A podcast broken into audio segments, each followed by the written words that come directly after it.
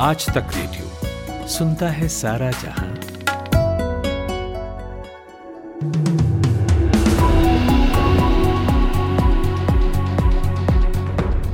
नमस्कार, मेरा नाम सूरज कुमार है और ये शाम चार बजे का पाँच मिनट पॉडकास्ट है। केंद्रीय स्वास्थ्य मंत्री मनसुख मंडाविया ने संसद में विपक्ष के हंगामे के बीच देश में कोरोना की हालत पर बयान दिया। उन्होंने कहा कि पिछले तीन साल में वायरस के बदलते स्वभाव ने सेहत के लिए खतरा पैदा किया है। इसने हर देश को प्रभावित किया है। तिहाड़ जेल के पूर्व डीजी संदीप गोयल को सस्पेंड कर दिया गया है। उनके तबादले के एक महीने बाद ये कार्रवाई की गई और उन्हें दिल्ली पुलिस मुख्यालय में रिपोर्ट करने के लिए कहा गया है। सुकेश चंद्रशेखर ने पिछले महीने यह दावा किया था कि उसने मंडोली जेल में गोयल को प्रोटेक्शन मनी के रूप में साढ़े बारह करोड़ रुपए दिए थे। पंजाब के मुख्यमंत्री भगवंत मान हैदराबाद के दौरे पर हैं, लेकिन उनके दौरे के पीछे उत्तर प्रदेश के मुख्यमंत्री योगी आदित्यनाथ पंजाब के इन्वेस्टर और उद्योगपतियों से मुलाकात कर रहे हैं, जिसे लेकर पूर्व मंत्री और अकाली दल के सीनियर नेता विक्रम मजीठिया ने अपने ट्विटर पर तंज कसा है। उन्होंने सीएम मान को पंजाब की तरफ़ ध्यान देने की बात कही है। अभिनेता सुशांत सिंह राजपूत और दिशा सालियान की मौत का मामला एक बार फिर खुला है। अब इसे लेकर बीजेपी नेता नीतीश राणा ने मांग की है कि आदित्य ठाकरे का नार्को टेस्ट कराया जाए। दिशा सालियान की मौत का मामला अभी भी मुंबई पुलिस के अधीन है। सीबीआई इस मामले की जाँच नहीं कर रही है।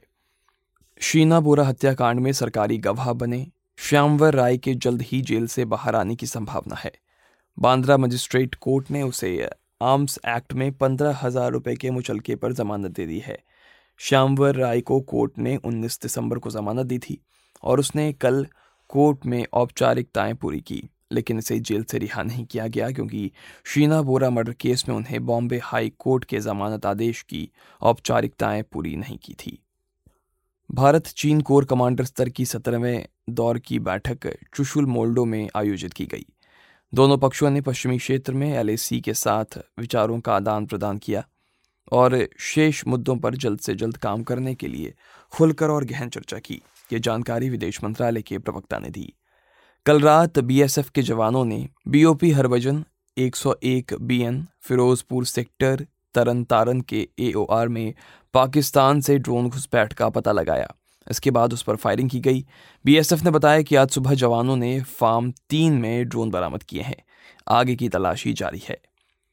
राहुल गांधी की भारत जोड़ो यात्रा का आज हरियाणा में दूसरा दिन है। राहुल गांधी नूह के ऐतिहासिक गांधी ग्राम पहुँचे। यहाँ पर राहुल गांधी के पैरों में पट्टी बंधी दिखी। राहुल गांधी 106 दिन से पैदल यात्रा कर रहे हैं। वहीं घसेड़ा में ग्रामीणों ने मेवाती पगड़ी पहना कर उनका स्वागत किया।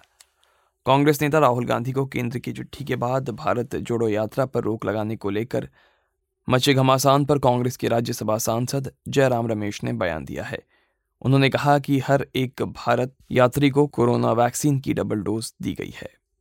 रिलायंस इंडस्ट्रीज़ लिमिटेड की सहायक company Reliance Retail Ventures Limited 2,850 crore रुपए में food wholesaler Metro cash and carry का अधिग्रहण करने जा रही है। इसके लिए एग्रीमेंट साइन किए गए हैं और रेगुलेटरी अप्रूवल के बाद मार्च 2023 तक इस डील के पूरे होने की संभावना है। जर्मनी की इस कंपनी ने 2003 में भारत में अपने ऑपरेशन शुरू किए थे और cash and carry business format पेश किया था। नए साल में लोन और महँगे नहीं होंगे। रेपो रेट में ज़्यादा से ज़्यादा 0.25 फ़ीसदी बढ़ोतरी हो सकती है। उसके बाद लंबे समय तक रिज़र्व बैंक की नीतिगत दरें स्थिर रहेंगी। ये भी संभव है कि 2023 के आखिर तक ब्याज दरों में गिरावट शुरू हो जाए। इसकी वजह यह है कि देश में रेपो रेट महँगाई दर से 0.37 फ़ीसदी ज़्यादा हो गया है। चीन में कोरोना से लगातार हालत बिगड़ते जा रहे हैं। इसी बीच सरकार संक्रमितों से काम करवा रही है।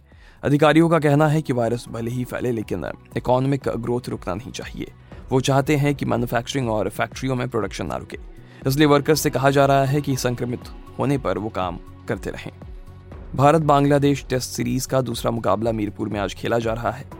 बांग्लादेश की टीम पहली पारी में 227 पे ऑल आउट हो गई। उसकी ओर से मोमिनुल हक ने सबसे ज़्यादा चौरासी रन बनाए। वहीं भारत की ओर से उमेश यादव और आर अश्विन ने चार चार विकेट झटके हैं।